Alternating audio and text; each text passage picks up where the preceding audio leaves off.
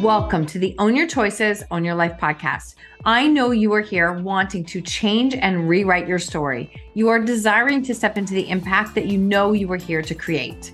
I am here to guide you with the proven tools and strategies used by myself and our speakers to support you in taking radical responsibility in your life and learning how to own your choices to change your story. My name is Marsha Vanwynsberghe. I am a storytelling business coach, master NLP trainer, speaker, podcaster, and seven times published author. My clients have found freedom and purpose from overcoming their shame stories and learning how to share them with the world.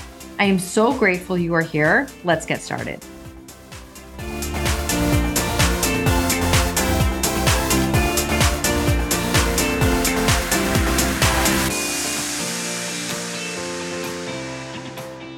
Welcome back to the show. Today we are speaking with Doug Noll about unlocking the hidden genius of your emotions. And this is such an unbelievable episode.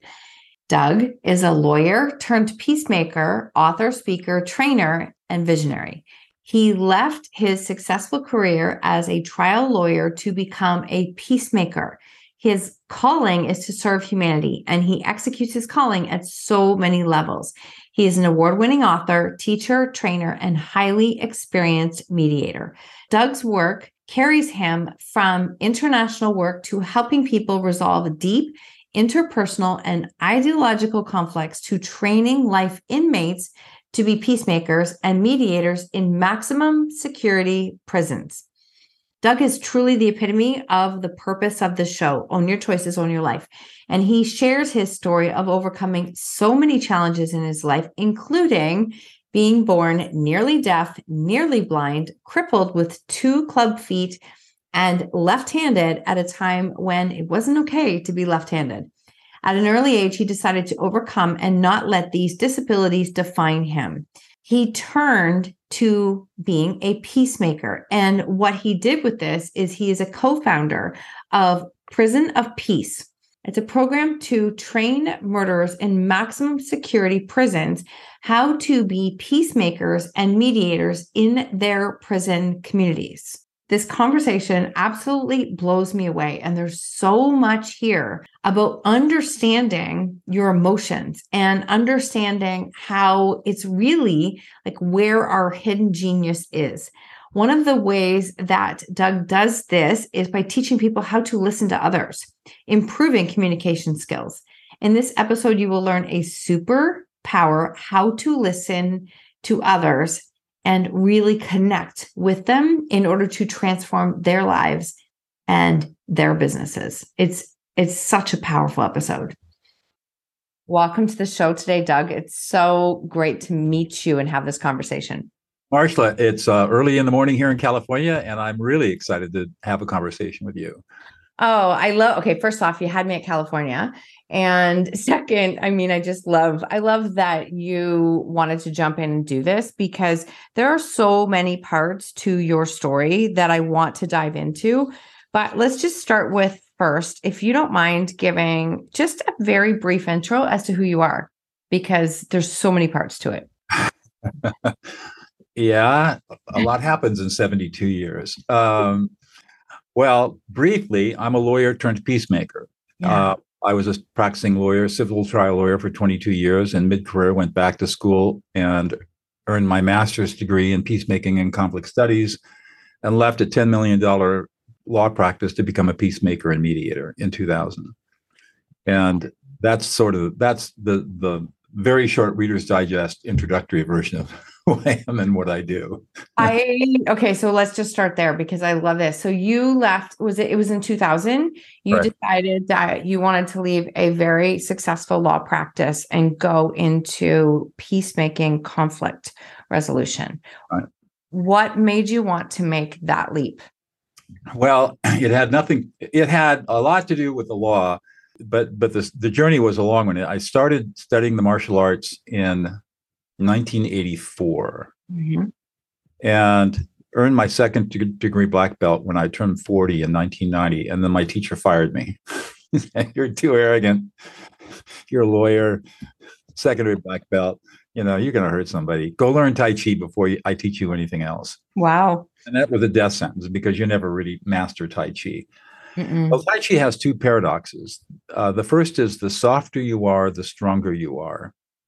And the second paradox is the more vulnerable you are, the more powerful you are. Soft to be strong, vulnerable to be powerful. And Tai Chi is the oldest of all martial arts. All martial arts come from Tai Chi. And Tai Chi is also extremely deadly. Um, I studied it as a martial art, not as a contemplative practice. And so those paradoxes took a while to soak into me. But one day, several years later, I was in the courtroom trying a case, cross examining somebody, and the thought came to me, what the heck am I doing in here? Mm. And after that trial, I had a vacation plan to run a whitewater trip on, in Idaho and spent 10 days on the main salmon with friends, just thinking about how many people I'd served as a trial lawyer and could only count five people in 22 years that I'd really helped. I'd won a lot of cases, but how many people really came out better off than going in? And I said, that I'm not going to do this for another 30 years. But I didn't know what I was going to do. And so after the trip, I was driving down out of the mountains to my office and heard a public service announcement for a new master's degree in peacemaking and conflict studies offered at Fresno Pacific University, which is one of the West Coast Mennonite universities. And I it caught my attention and I checked it out. I had a little bit of trepidation about going to a you know a Mennonite university, but I I was convinced by the, the by the curriculum and by the people that uh, were in charge that I, it would really be beneficial, and it was. It completely changed my life. Um, so I spent three years as a full time graduate student again. um, I was a three quarters time law professor at our local law school, and I was a full time trial lawyer. And I did that from about 96, 97 to 2001. And, and then I left, but I left the firm in 2000. In 2000, my partners and I couldn't agree on Mhm. what I was going to do. They hated the idea of me becoming a peacemaker because I was the second largest earning partner in the firm, and they just didn't like to see the golden goose go away. So I walked out. I gave gave a week's notice and walked out. Left. Wow. Yeah. And I mean, they were probably not interested in you doing this because that's that affects the partnership, affects business, affects money, affects all these pieces, right? Um, that's just it's one thing to think, oh, I don't love what I'm doing. It's another to make a the steps in place. And it sounds almost like it was very clear, straightforward for you that no, this is this has to change. Was there ever any moments where you had doubts, or was it like, nope, we're doing this? Best decision I ever made. See, this is just, and how much time as humans, we're going to get into emotions later, but how much time as, as humans do we spend thinking, right? Thinking Not and not much. doing. Less than two percent of our waking time is spent actually thinking, cog, you know, using using critical thinking skills or quantitative analysis. Less than two percent of a day. Less than two for most people, not at all. Mhm. if you're if you're in a thinking business you might you might be think you might be using your thinking for three or four hours a day it's exhausting you can't do it for even as a lawyer you know most of my day wasn't spent thinking most of my day was, was spent doing other things Mhm. the hard thinking the legal research the thinking the an- analysis writing briefs that you know there was that, that, that was part of the practice but it wasn't even for a lawyer you're not doing this all day long Mhm.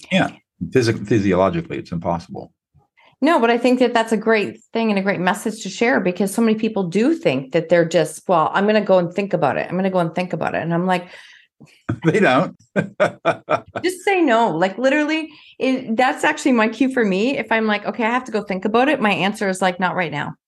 It's just my, it's just my, you- when, when people say i have to go think about it it's a nice way of saying no it is. We can see that, but people themselves don't see that. And then you sit in this area of never making decisions.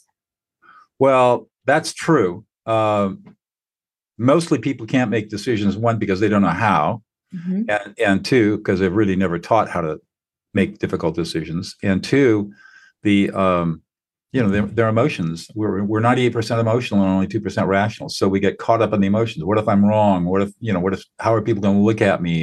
You know you know what do i do with all my childhood wounds that are now coming up and getting in my way of making decisions? Because i'm afraid or i'm anxious. Mhm. or I'm I'm worthless. I can't you know I, I'm, I don't deserve this all that stuff that that many many many many people suffer from hmm Wow. I just, I want that to land for people like 98% emotional, 2% rational. Yep. It's, you can't even be rational without being emotional first mm-hmm. think about it how would you know to of course there's no definition of rationality either right. i teach a course called decision making under stress and conflict at the pepperdine school of law and the first thing i ask my students is give me a definition of rationality and they can't do it because there is no definition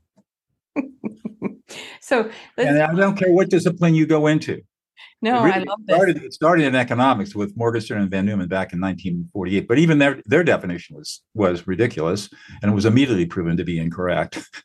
and yet, the whole economic edifice is built on their formulation of utility theory and all this other stuff. And well, not that they re, reframed it from centuries past, but the point being that emotions make us pay attention to our environment. Emotions tell us when we have a problem that has to be solved. Emotions tell us when we should be using what Kahneman calls system two thinking, which is a more rational, quantitative, qualitative, and analytical thinking. It's emotions that tell us that we've got to apply those skills. The skills themselves are just tools and they don't alert us to problems. You can't use rational thinking to see a problem. All you can use rational thinking for is a way to solve a problem, make a decision. And without emotions, we would not be able to decide anything.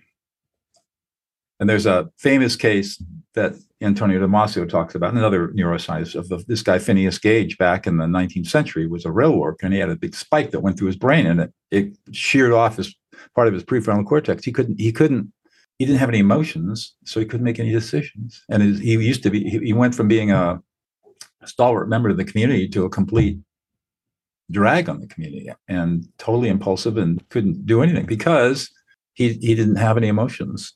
Hmm. So when we spend a lot of time judging our emotions, burying them, pushing them down, hiding, Right? avoiding them. Right. What and I, I listen, I mean, this is going to speak to pretty much anyone who's listening. What is that doing? We're buying into the myth of rationality. We've been lied to for 4,000 years. Going way back past the Greeks, we've been told that what separates human beings from other species of animals is rationality or reasoning. Mhm. And this thought, this basic assumption of human nature has permeated theology and philosophy all the way through to the present moment. And as a result, we have the we privilege rationality over emotions and we are told from a very young age that emotions are bad emotions are evil emotions make you weak emotions make you vulnerable emotions are irrational and we are emotionally invalidated. You know mm-hmm. when we're running around at three years old and we fall down and skin our knee what are we told? Suck it up rub dirt in it be put on your girly girl pants no be a big boy big boys don't cry. We're told this from the time we're very small and, it is actually the most insidious pervasive form of emotional abuse that exists because it's completely destroying an essential part of our brain's development. So anyways that so this perpetrates from generation to generation. And parents think i got to toughen my kid up you know i, I can't have him cry he's got to be tough. That, that's just so wrong.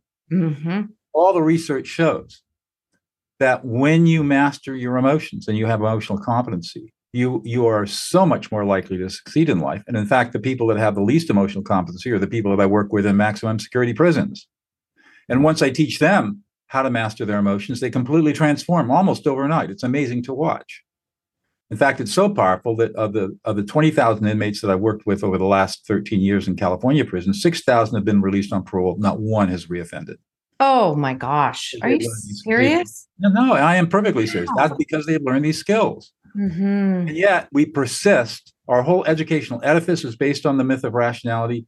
Educational, the people in schools of education at the university level don't believe in emotions, even though the core curriculum says there's got to be socio emotional learning. Schools don't invest any money in Mhm. proper development of their teachers. How can a teacher teach emotional competency if they're not emotionally competent themselves because they haven't been trained? Right.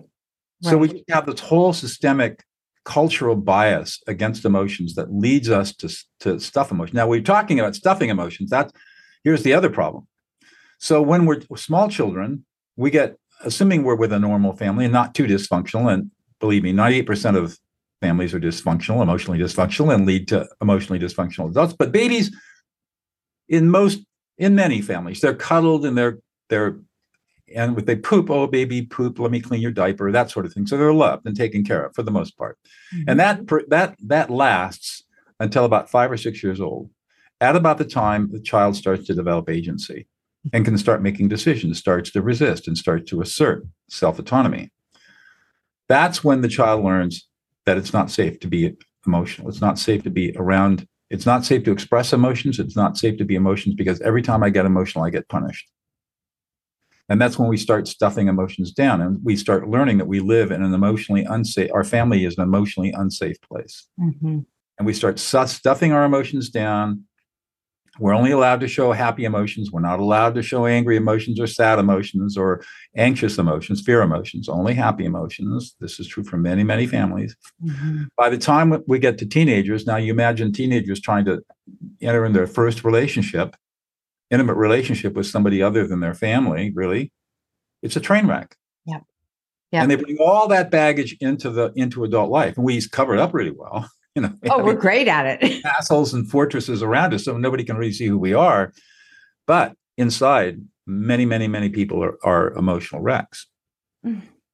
Thank you for sharing all of that. Like it's it's actually really hitting because last week I just finished my master's in NLP and I'm doing my trainers and I'm loving learning so much about this. But I ran a workshop last week called Mastering Your Emotions, and I it, it it's even the words.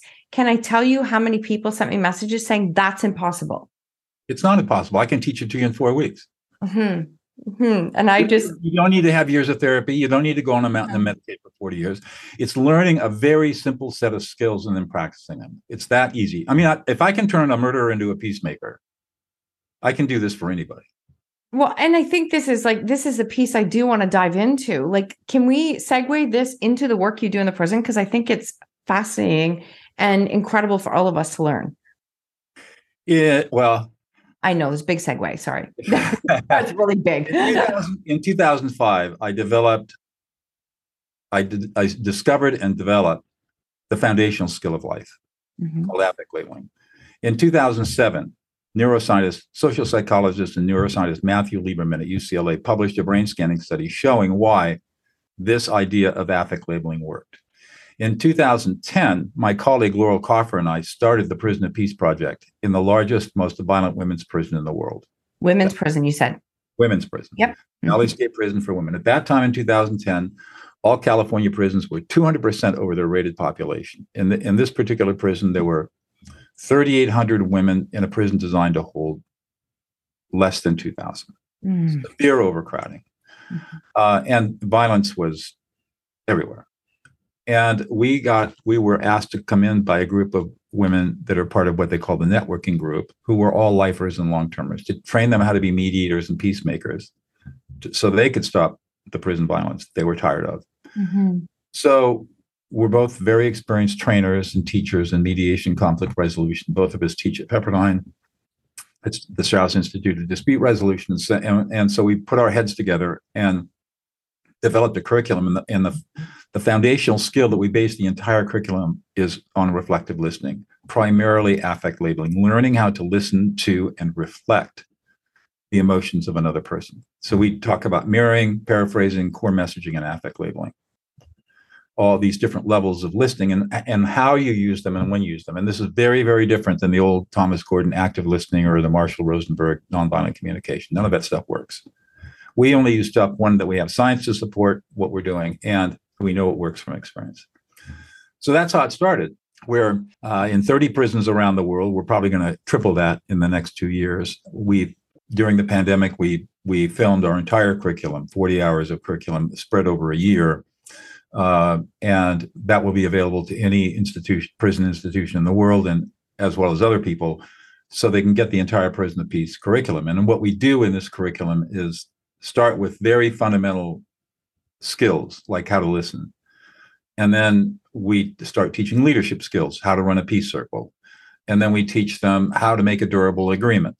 How do you make get somebody to agree to something and make sure they're going to do it? How do we um, how do we help people solve problems without giving advice? How do we manage strong emotions? How do we morally re-engage somebody who's morally disengaged? And then how do we mediate? between two people who have an intense conflict that they would rather kill each other in prison rather than sit down and talk. How do you do that? And that's what we teach. It's a very structured, rigorous curriculum um, that takes takes about a year to get somebody from nothing to becoming a certified mediator. And then in the days when we were training trainers in prisons, it would take three years to train somebody up to become a trainer. Wow. And so when you say training somebody to become a trainer, was that somebody who was in prison to be yes. able to? Our model is sustainability. So we yeah. wanted to be able to make it sustainable. That's why we only worked with lifers and long termers. Mm-hmm. Mm-hmm. In fact, at uh, Valley State Prison for Women was repurposed into a men's prison in 2013, and many of the women went across the street to another women's prison called Central California Women's Facility. And Laura was just up there. The woman who instigated all of this, who wrote the letter, died a couple of months ago, and so there was a memorial service for her last week. I couldn't make it, but Laurel did make it, and they're still there. They're still doing peace circles. We haven't been in the prison. We were barred from going into that prison. The warden hated us but they're still the women are still doing work and now we're going to give them the entire uh, curriculum on film so that they continue the process. And this our vision just has held true and this is true in every prison we've worked in. That is amazing. Thank you for sharing all that because it's just like there's so much there and it's really powerful and i look at it and think it's not even just that you professionally changed careers you have created think like thinking of the impact and the reach and what you're doing is pouring into and impacting affecting a proportion of our population that probably aren't given a lot of other chances. They don't get a lot of help. They don't get a lot of help. I was trying to think of the best way to say it. There, there are a lot of wounded, mm-hmm. wounded, deeply mentally ill people in prison. The California yeah. prison population. I think it's it's right around 100,000 now. I mean, it's the largest mental illness institution in the world. Mm, what a way! Like, what is? I've I've interviewed a number of people who have been in prison, and they I can't remember the stats off the top of my head, but I was always blown away by like what the repeat um, offenders like. It was so high. Well, it's high for a lot of reasons. It's not as high now as it used to be, but they are not given the kind of programming the, kind, the kind of programming people need to rehabilitate and reenter is not always available. It's available in some prisons, mm-hmm. but not mm-hmm. available in all prisons. The amount of money that the state in, in California invests in rehabilitation training is less than 1% of the total budget of the state. And what's interesting is that the, there have been a number of studies done for the state that show that for every dollar they invest in rehabilitation, the, the state saves like $3,000. wherever you dog. The legislature want to invest heavily in rehabilitation, but because people are, you know, politicians get elected on fear and being tough on crime, the idea of rehabilitating inmates is not a popular subject. Um, some people reoffend because they can't adjust to the outside world. They'd rather be in prison. Mm-hmm. It's safer for them to be in prison. I was just going to say, I think it's safer. This is, I remember the words from one of my guests, and he was just like, honestly, for some people, it's just safer. It's That's safer. Right. It's what they know. It's, it's, it's predictable. Easy. You get three meals a day. You got a place to sleep. It's not comfortable, but it's it's better than being out on the street. Mm-hmm. And you don't have to think about it. Like I know he said, that's he, right. Yeah, he is at this point. Um, I, if I go out, I had to think about like, where am I going to live? How am I going to get the job to live? Like, what's, and for a lot of people, it was just easier to, yep, it's too much. And the, and the system does not help them reorient themselves to the outside world. Wow. Now, today it's a little different, but that problem still persists. Mm-hmm. Mm-hmm. No, I of course that problem still persists, and I think it will for a like a potentially a very long time. But this is such a massive change and shift in the work that you're doing that you're just giving people, you're giving people life skills and hope that that you know they can change their life. But the life skills piece, I mean, you really literally described so many people in the experience that most of us had growing up. Mm-hmm. That's exactly what we do. We're, we're teaching them how to be peacemakers and mediators, but to do that, they have to have a set of about 20 or 30 different skills. Yeah. They can even begin to learn how to mediate.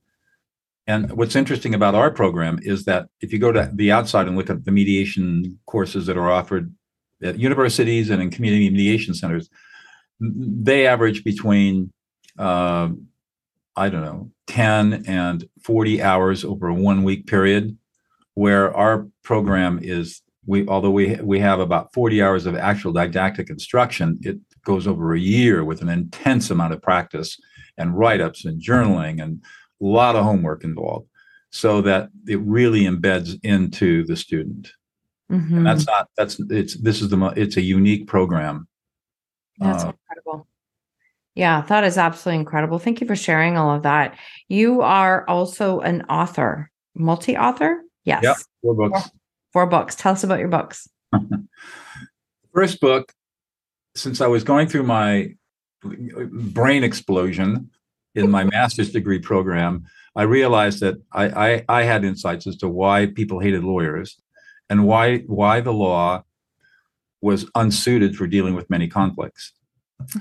So I wanted to write it, and I started teaching a class called Peacemaking in the Law, and and I also taught at that time the very first restorative justice class in the law in a U.S. law school.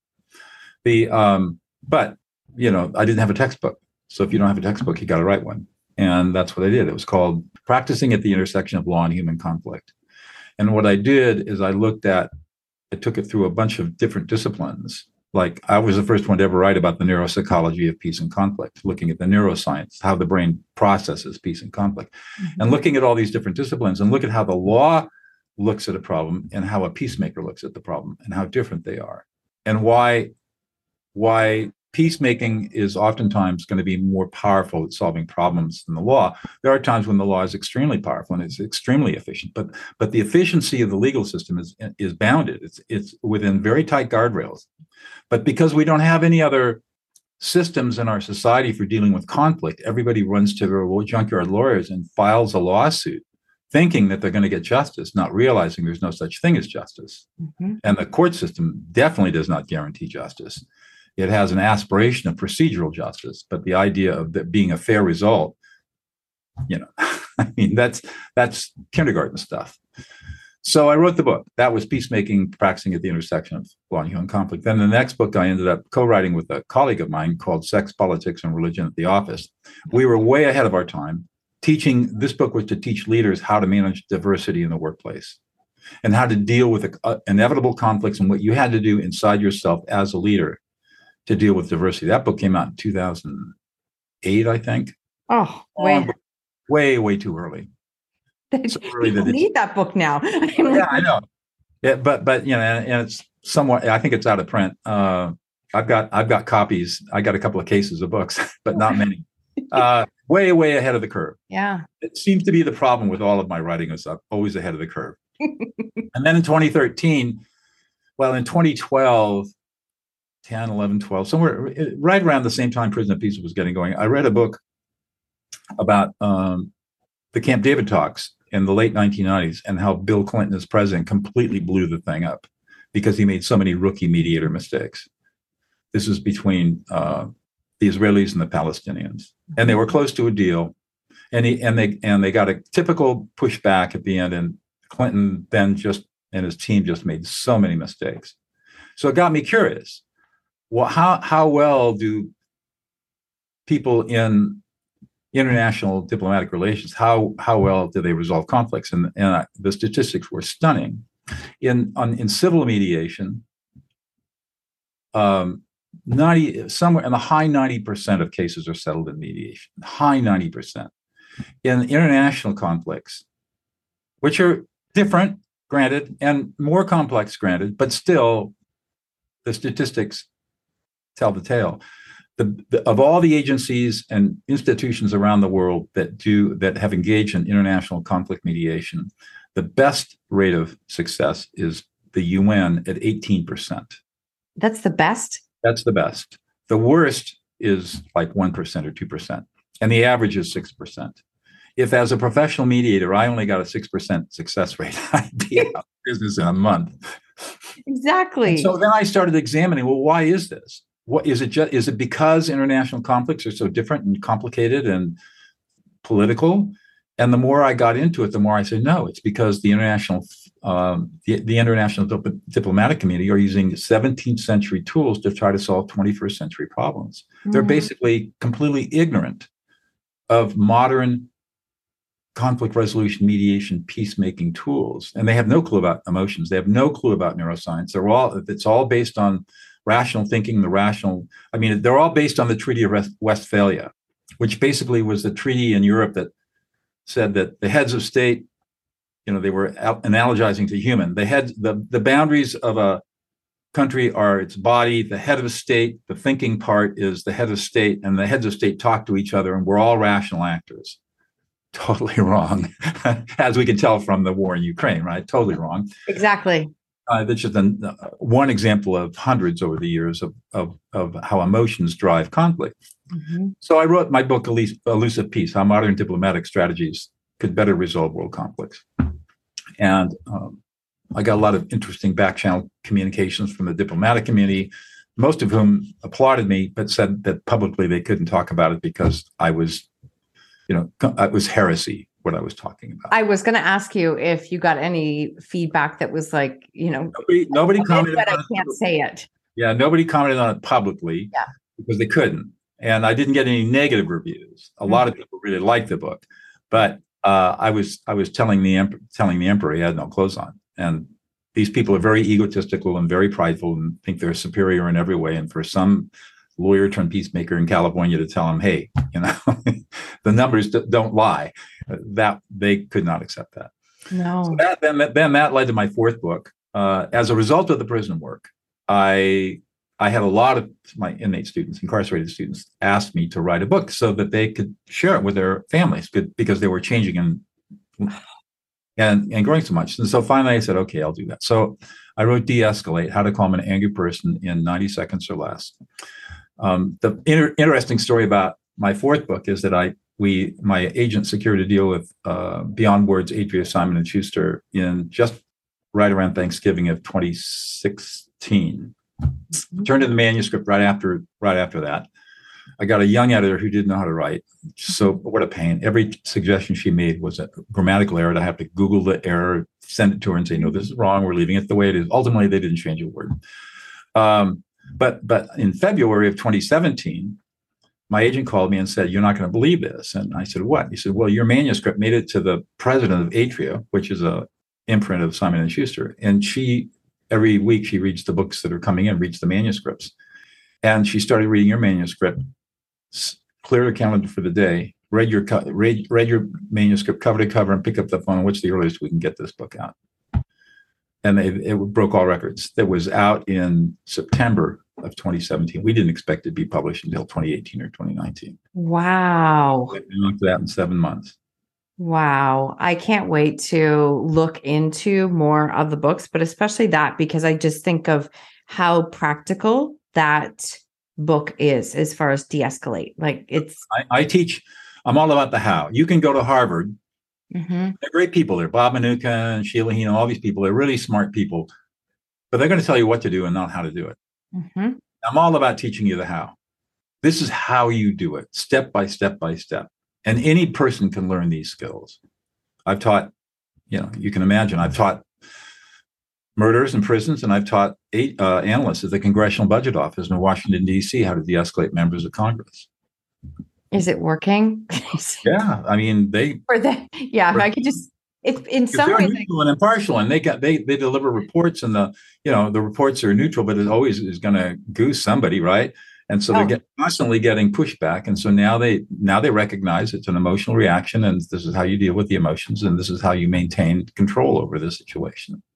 Well, I'm sorry for my little smartass joke there, but I just look at it and go, I think like some of the I'm I almost feel like some of the prisoners would be even more open to learning some of these skills and being able to put them into practice. Well, they are because one, I mean, after we teach our first cohort in any given prison, we have a waiting list of usually 800, 900 people. I mean, they, they learn very quickly. This is one of the most powerful programs in the prison. And so, so, and what they learn is that they're learning foundational skills the board the, the, the board of parole hearings loves prison of peace anybody who's gone through prison of peace they see as a, a, possible candidate for release assuming their suitability and all the other conditions and but if you haven't done the work they know the, the commissioners know enough about the project that they can they can cross-examine the inmate pretty deeply about what they've learned to find out did this really take that's awesome And so they they have to learn. They got to walk their talk. And you can only do this stuff if you're actually practicing it and doing it. Otherwise, it, it comes off as completely un, inauthentic.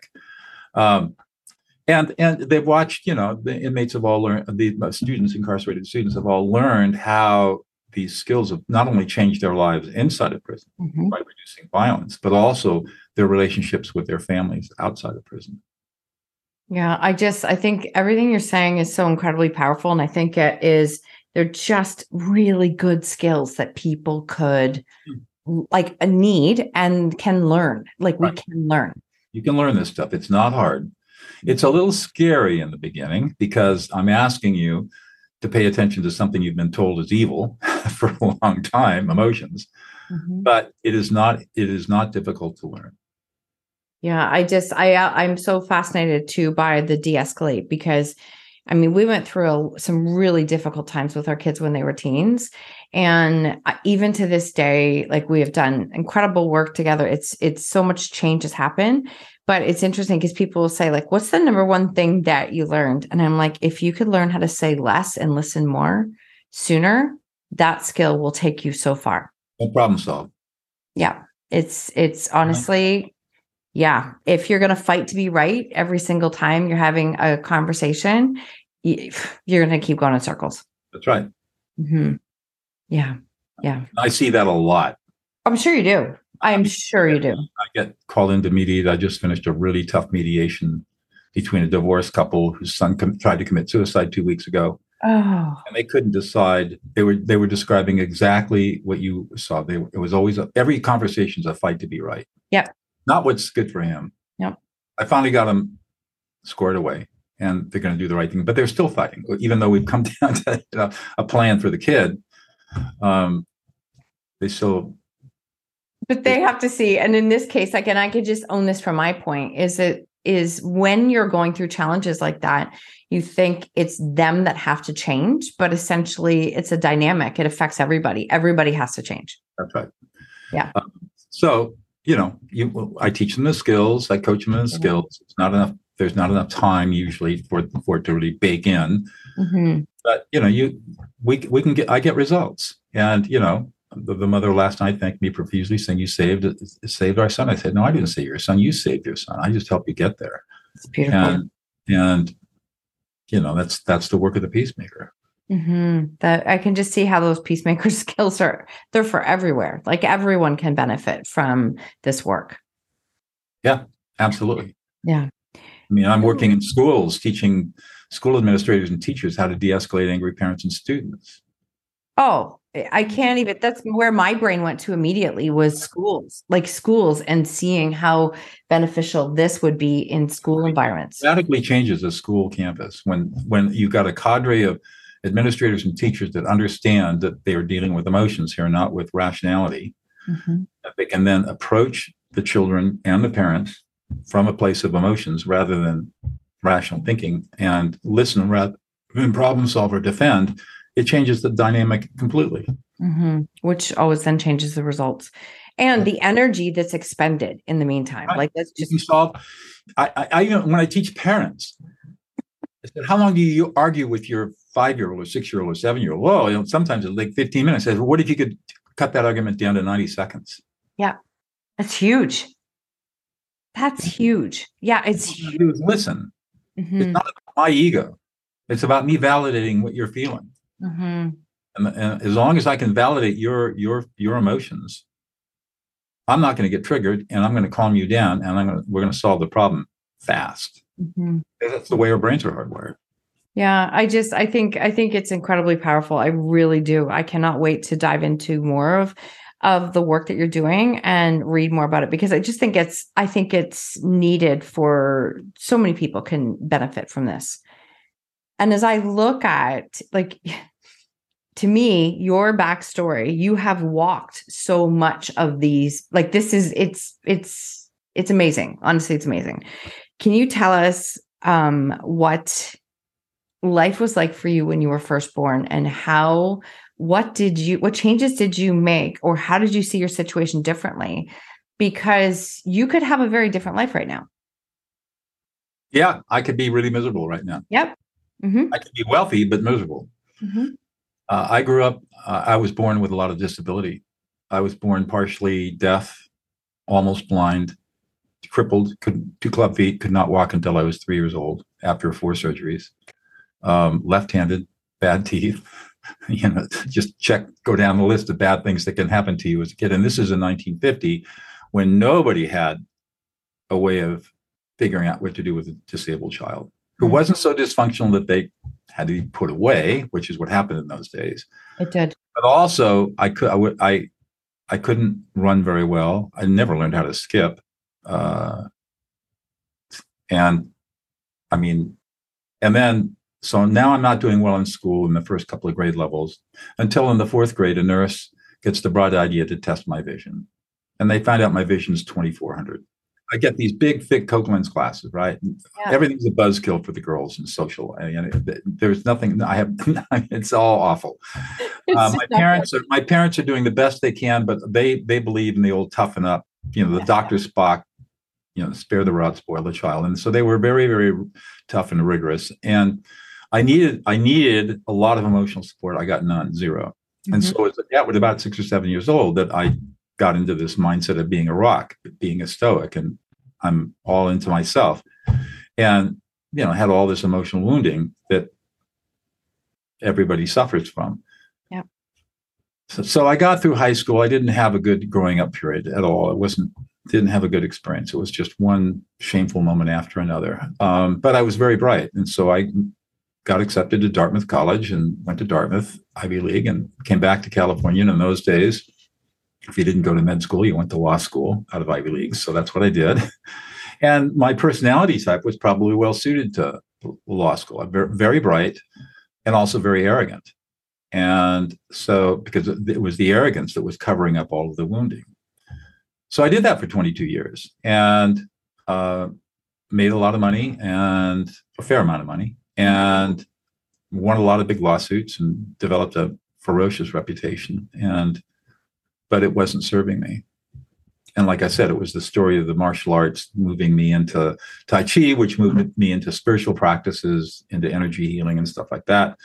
All culminated with this decision to leave the practice of law in 2000. Well, just because I left the practice of law didn't mean that I was going to be an effective mediator and peacemaker. I still right.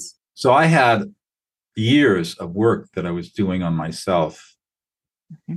And I wouldn't I would say that it wasn't really until I turned 60 when we started the Prison of Peace project that I really started growing up and changing and becoming more self-aware and becoming the person that I keep growing today where and it was the prison work I think that really was the last part of that growth process. Mm-hmm. Walk into a women this women's prison and here are 15 women in front of me from 30 years old to 65 years old, black, white, Chicano, Chicana, Latinx, you know, you name it. A Pacific Islander, Asian, every diversity, age group, intelligence level you can imagine, and I'm evil incarnate. Every bad thing that happened to those women happened to them because of a guy like me, big Anglo-Saxon Protestant male lawyer, right? You know, that was the process that because all these processes together over a period of time shifted me until until I c- could get out of all that, mm-hmm. and I got out of it, and I've never been happier. I mean, I have an amazing wife, and I don't make a lot of money, but I don't need a lot of money. So I've learned that money doesn't mean diddly, really. So I live in 10 acres in this beautiful part of California. I can zoom anywhere, mm-hmm. talk to all kinds of different people at all kinds of different levels. And you know, it's great. Oh, thank you for sharing that. Seriously, I I think of it and I think um so many people and myself I've said these words. So many people also think, you know, it's too late in my life. Like it's I know, I know. I'm just it's like or I'm too late getting started or I'm too, you know, I, I hear it a lot. I know, but let me just say I took up jazz violin 13 years ago. I was 63, no, uh, yeah, 61, 62 years old. Yeah. I, I played fiddle for a long time, Irish and American fiddle, but I want to learn jazz violin. So I found a mm-hmm. teacher. I've been studying jazz violin. It's not too late. Mm-mm. I don't want to do it. Mm-hmm. Yeah, it's definitely not. You are an airplane and a helicopter pilot as well. Yeah, I'm I'm out of currency, but yeah, I, I fly airplane. I have an airplane and flown. I got a helicopter rating and twin engine, multi engine, instrument rated private pilot. Wow. I did that because I hated driving, and and so living where I live in kind of rural California, I'd have to get to the urban areas, and it's a three or four hour drive and a forty five minute flight. So I could do, I could get an airplane and fly over and do court appearances and be back by lunchtime. That's amazing. Otherwise, it would be otherwise an all day trip. So that's how I got into it. Yeah. But I haven't been flying. I've been flying in a while. I haven't had a need to. Mm-hmm. So No, Zoom, right? We're in this. yeah, exactly. I mean, I can just zoom everywhere, and and and in um, my professional business as a mediator, you know, everything's gone online. Yeah. I know guys guys in LA, colleagues of mine in LA and San Francisco, they used to have these super expensive offices and conference setups. Gone. They all work out of their home now. yeah. Nope. Nobody. Very few people want to do in-person mediation. So you know, we're going to be back on. There's very little in-person work. Hmm No, there's been so many changes.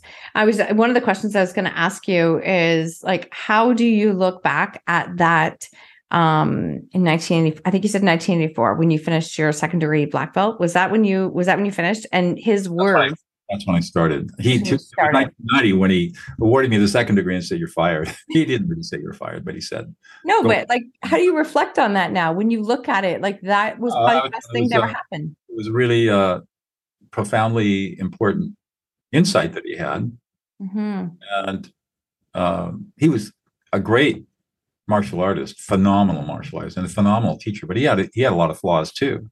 hmm he had the insight to see that my path was different than the path of moving up through the ranks to black belts that i didn't need to le- learn how to be more violent i had to learn more subtle skills and that's like that is just there's i think there's so much symbolism in that message alone like not just in martial arts that can be taken into so many areas of our life that i think it's a really powerful sentence a really powerful statement.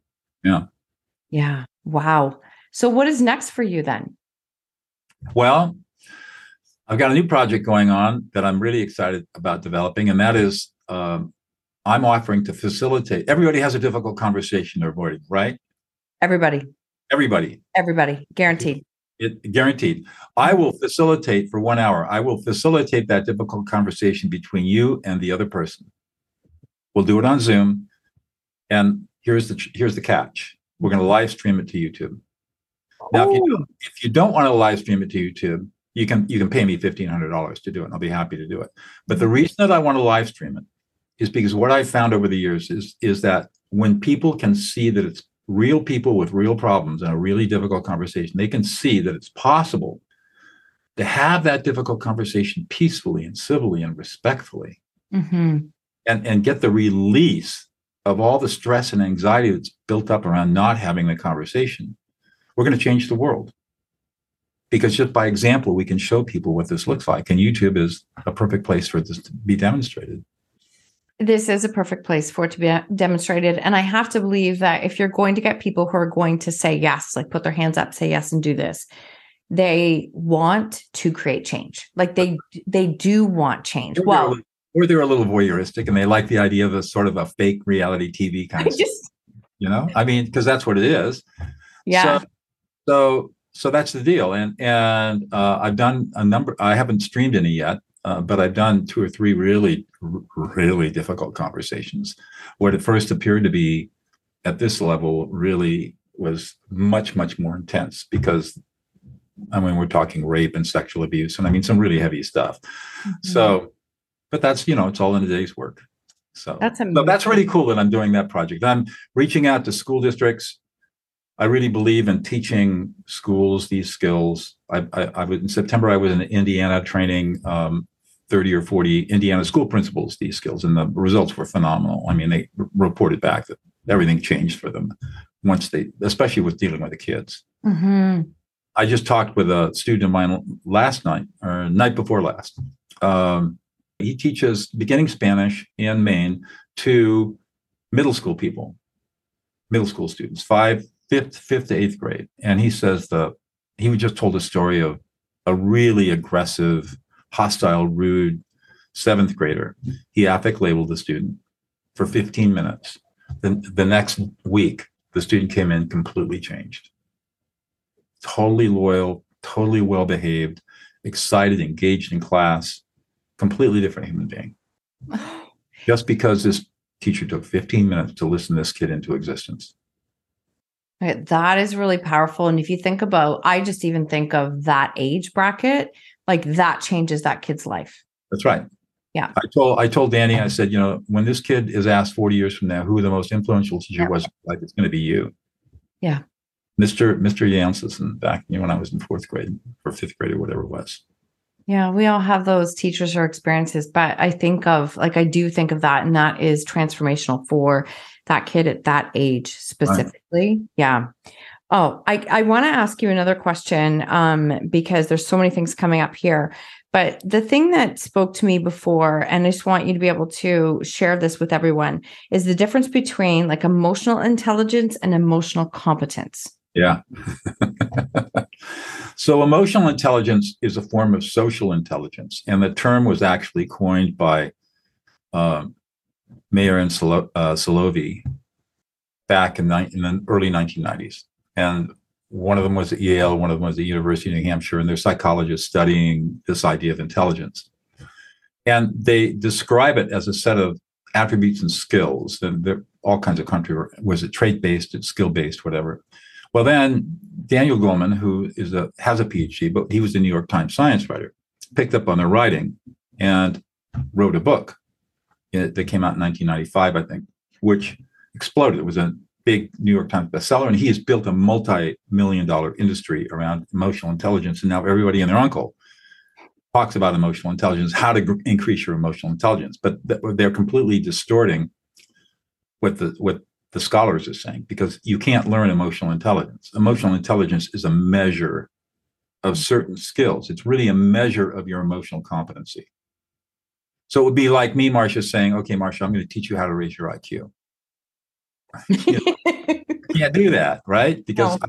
the test, Stanford Binet test, right? On intelligence test. But I can teach you three basic skills that will allow you to score high on emotional intelligence assessments. And those three skills are developing emotional self awareness. What am I feeling right now in the moment? Mm-hmm. Emotional self regulation. How do I, I'm not going to control my emotions, but how do I behave against emotions that are pushing me to do something reactive? Mm-hmm. And then empathy, cognitive and affective empathy. And empathy is a skill. We are not born with empathy. Empathy is a skill that has to be learned and trained. And the way that I teach empathy, cognitive empathy, is through the process of affect labeling. It turns out that when you learn how to affect label, um, the other two aspects of emotional competency develop automatically. You develop your own emotional awareness and you develop emotional self regulation automatically and that's why I say I can take somebody in four to six weeks and and teach them emotional competency so they score significantly higher on emotional intelligence assessments. And can, if they continue to practice, they just get better and better and better at it. And their life just continues to change for the better. You just have to learn one skill and it changes everything. It's foundational. Yeah, that's huge because in the online space, I'm going to say, as like coach, trainer, everything I see, there's so much talk about like emotional intelligence. Like, there's your course on emotional. I'm like, but like, what are you teaching? I don't even know what that is. Well, okay, yeah. So, so here are some criteria to look at. One, do they define emotions? Do they have a good bio biophysiological definition of what an emotion is? The answer for all of them is no. Mm-hmm. Two, are the coaches, the trainers themselves, are they emotionally competent? and how and how do they demonstrate that mm-hmm. three if they are teaching they're claiming to raise emotional intelligence then then are they teaching you the what or are they teaching you the how yeah probably the what most of almost all i haven't seen anybody teach the how except for mm-hmm. me it's all about the what mm-hmm. and it's all based on rational thinking not our emotional our emotional essence so it's all most of it. In fact, in my opinion, it's all garbage. You waste your money taking these courses on emotional intelligence. You, you might get a few ideas, but just getting an idea doesn't develop your emotional competency. No, it doesn't. Thank you for saying that because that's been one that's caught my eye a lot, especially this last year. I see so much of it and it's it's just been interesting because I also think there are skills that you learn because you're put into situations to learn. Like you're put into it's not i can't read that. Like i can't just read that. I have to be able to put it right. and implement it into a conversation into an experience in order for it to land as a skill that i'm learning. Right. So the way that the way this has to be taught the way i teach this is is first of all we lay down a theoretical foundation. Mm-hmm. describing the myth of rationality the biophysiological scientific nature of emotions. We're not born with emotions. We do, we have to construct them. We're born with affect, not with emotions. So, and then this is all science that most people completely don't know anything about.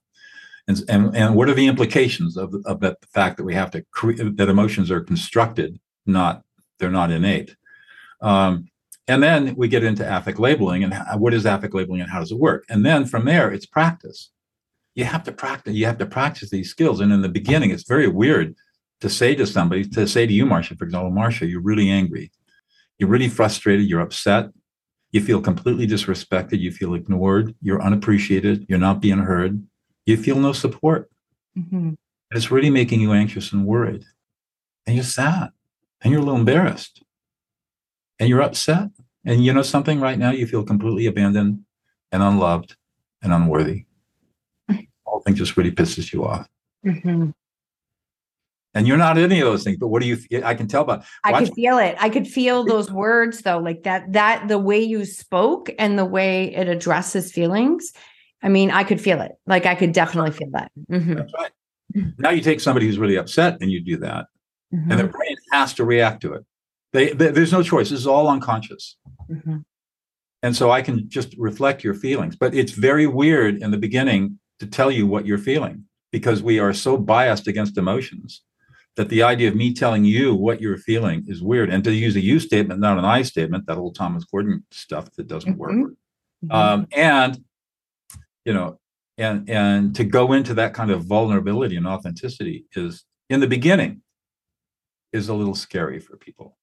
It is scary. But, but they once the beauty of this practice is that once you start doing it, and we practice in very low risk situations, mm-hmm. and in my training, we're doing a lot of role playing. So people really get the sense of what's going on. Then they practice in low risk situations, very simple situations. They start to see the results. They see how powerful it is. And then it becomes a self affirming practice. You want to do it more and more and more and more because every time you do it, you're getting enormous gratitude from the person that you're listening to rather than getting the pushback who the heck you think you are my psychologist you know something like that and occasionally you get that pushback but I, I, when you when you get that pushback it's because you're too good. You've you're like a superhero you penetrated all their walls of safety and you're looking at who they really are and it scares scares them deeply. It scares them exactly. So they're going to push back. It just means you got to back off be a, be a little more nuanced. Mm. uh, but most of the time people are deeply grateful. And when they show that gratitude you feel good about yourself. Wow i did it. That's amazing or when you're dealing with a child or a student, or you're dealing with a coworker, or you're dealing with a client, and you get them calmed down within 90 seconds, you say, wow, that is amazing. I didn't believe this would really work. I thought Noll was crazy. But no, it really works. Now all of a sudden, they're motivated to develop the skill. Yeah, that is so powerful. Thank you for sharing that. Um, and I'm going to ask a question just because I want some um, clarification for everybody who's listening. What does affect labeling mean? The technical term, and basically it's a three-step process. Mm-hmm. Where you're confronted with somebody who's angry or upset, mm-hmm. or even happy. But let's just take anger. You ignore the words. You you totally ignore the words. I mean, that's just white noise. You sit in silence and allow the emotions that this other person is experiencing to bubble into your consciousness. Our brains are hardwired for doing this, so it's it's effortless to read the emotions of another person. And then we reflect back the emotions with a simple you statement. You're angry. You're frustrated. Mm-hmm. Three step process, very simple. And we don't wait until we're listening, not in conversation. So that means that we can label emotions right away. So as soon as you feel some emotions coming up, you immediately label them. You don't wait till the end because you'll miss them all. So you've got to be be learn how to quote quote interrupt, but you're really not interrupting because mm-hmm. the listener, the speaker never feels like you're interrupting when you're labeling emotions. Um, and and and you label emotions until four things happen. You get a nodding of the head, You get, yeah, exactly. That's exactly how I feel. You get a dropping of the shoulders and you get an exhalation, sigh of relief, involuntary relaxation response. And then you, have de escalated. And then you can move on to problem solving if that's what you need to do. Mm, thank that's you for affect labeling. That's third party affect labeling. The other kind of affect labeling is self affect labeling. You do the same thing to yourself. I'm really angry. I'm frustrated. I'm upset. I'm pissed off. I don't feel supported. I don't feel appreciated. Has the same effect on your brain. So you can do it to somebody else or you can do it to yourself. And if you do it to yourself, now you're engaging in emotional self regulation, one of the three parts of emotional competency emotional self awareness and emotional self regulation. Wow, my mind is literally blown right now. I'm loving like loving this conversation. This is it's very powerful work and this is definitely things that I can see can benefit and impact so many people. You have a an ebook that is going to be in the show notes. Is that correct? Yes. Yeah, I don't remember what I I don't remember what I sent you because it was a while ago. I know, I know, I know. What does the ebook say? Did I give you a link too? Yeah, you did. Yeah. Good. So I don't I don't remember what the link is. It should be a dougnoll.co slash something. Slash Marsha Van W. So it's there we go. Perfect. There we go. Yeah. Um, all right. On that page, if you go to that link, if you see it in the show notes, mm-hmm. you're going to get um, five things are available to you. Number one, if you want to do a, a, difficult conversation with me, there's a link to that page on my website so you can learn more about that. Mm-hmm. Number two, you can get a free ebook that describes all of this stuff that we've been talking about. You can buy my fourth book, De Escalate. You can buy my uh, De Escalate video training. And then if you really want to go deep, you can buy my my two levels of emotional competency training. Mm, thank you so much. Yeah, I will make sure all of that is available there because this work is I I mean everyone can benefit from this work. Literally everyone. Well, I agree. Mm-hmm. My belief is if I could get even 10% of the people mm-hmm. in our nation doing this, many of the problems that we have around political polarization, around cultural disputes, um, would go away because we could we would really start validating each other. We don't have to agree with each other. No, to do is validate each other, mm-hmm. and that's something that people don't get. That there's a big difference between validating feelings and agreeing with somebody's differing values and beliefs. And and the, the first is necessary. The second is unnecessary. Can you repeat that piece again? Because yeah. there's there's something I want to add to this. Go ahead. So I believe that if we can train 10% of the people in our country how to listen to emotions. We can solve a lot of our problems. Mm-hmm. What people don't understand is that everybody wants to be emotionally validated. They want their they want to feel heard and listened to and respected. But just because I hear you and respect you and validate you doesn't mean that I agree with you. You could have politically abhorrent beliefs to me. But if I validate you as a human being we can be in peace with each other, even though we might sharply disagree about many subjects. We'll actually find that we have many more things in common between the two of us than we have pushing us apart.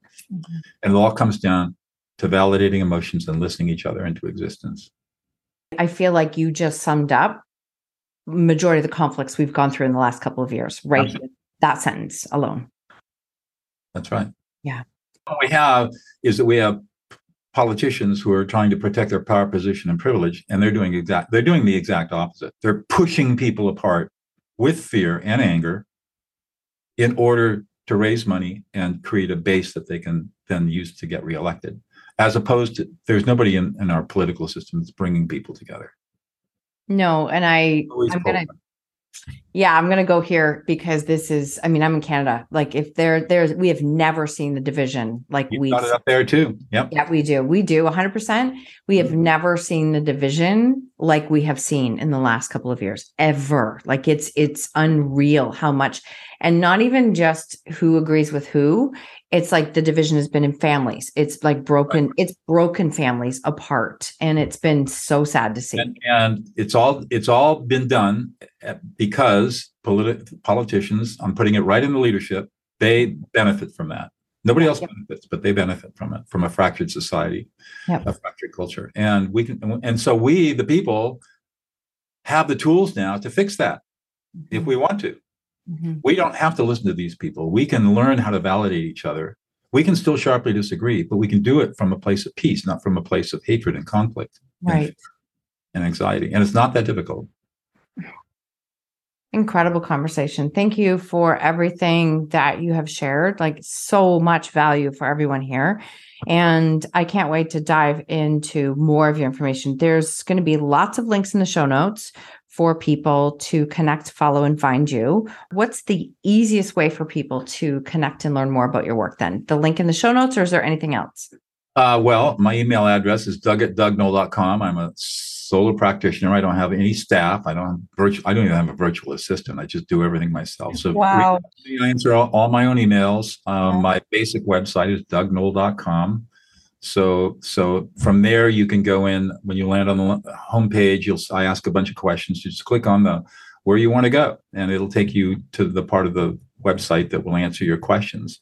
And you can always reach out to me, and I'm happy to talk. I'm happy to chat with people on Zoom. I'm happy to correspond by email if people are interested and you know people want a difficult conversation i can direct them there you know whatever they want whatever they need they want to have me coach them or train train their groups i do a lot of training uh, teaching institutions and companies and i just got a call from the nih that want me to come in and do a bunch of de-escalation training in the nih national institutes of health here in the us so i do this stuff all the time and i'm just happy to talk to anybody that's really interested in learning more about this well, I thank you for that. And for anybody who is listening and is interested, I mean, I heard this quote a long time ago, but it's the quality of your life is directly proportionate to the difficult conversations you're willing to have. And I've, I, do you like that one? Yeah. Um, yeah, I'm working in Canada too. Late in January, I'm doing a training for the your, the Canadian Veterans Administration Ombuds Office, teaching all the ombuds people who deal with veterans having problems with the Department of Veterans Affairs in Canada how to de-escalate them and problem solve. So I work in Canada too. I love it. I absolutely love it. Well, I have loved this conversation with you, Doug. Honestly, this has just been so valuable. I have one more question for you. What lesson in life are you most grateful for? Wow. Uh, there's so many. I'm sure there is. I think I think what I'm most grateful for. I'm not sure. Me, yeah, I guess it's a lesson. I'm really grateful that I met the woman that I'm married to, mm. and that she had the patience and skill to help me grow from somebody who was very dysfunctional emotionally to somebody who's functional. And that's probably been my greatest blessing. And that happened late later in life. I mean, it was my I'm in my second marriage, and this woman is amazing. That's that's She's an amazing, amazing practitioner in her own right. I mean, mm-hmm. on the web. So Mm, beautiful. Thank you for sharing that. And we thank her too, because I think this has helped you to do and step into all the work that you're doing. Right. Right. Yeah. Incredible. Thank you so much for being here. You're welcome.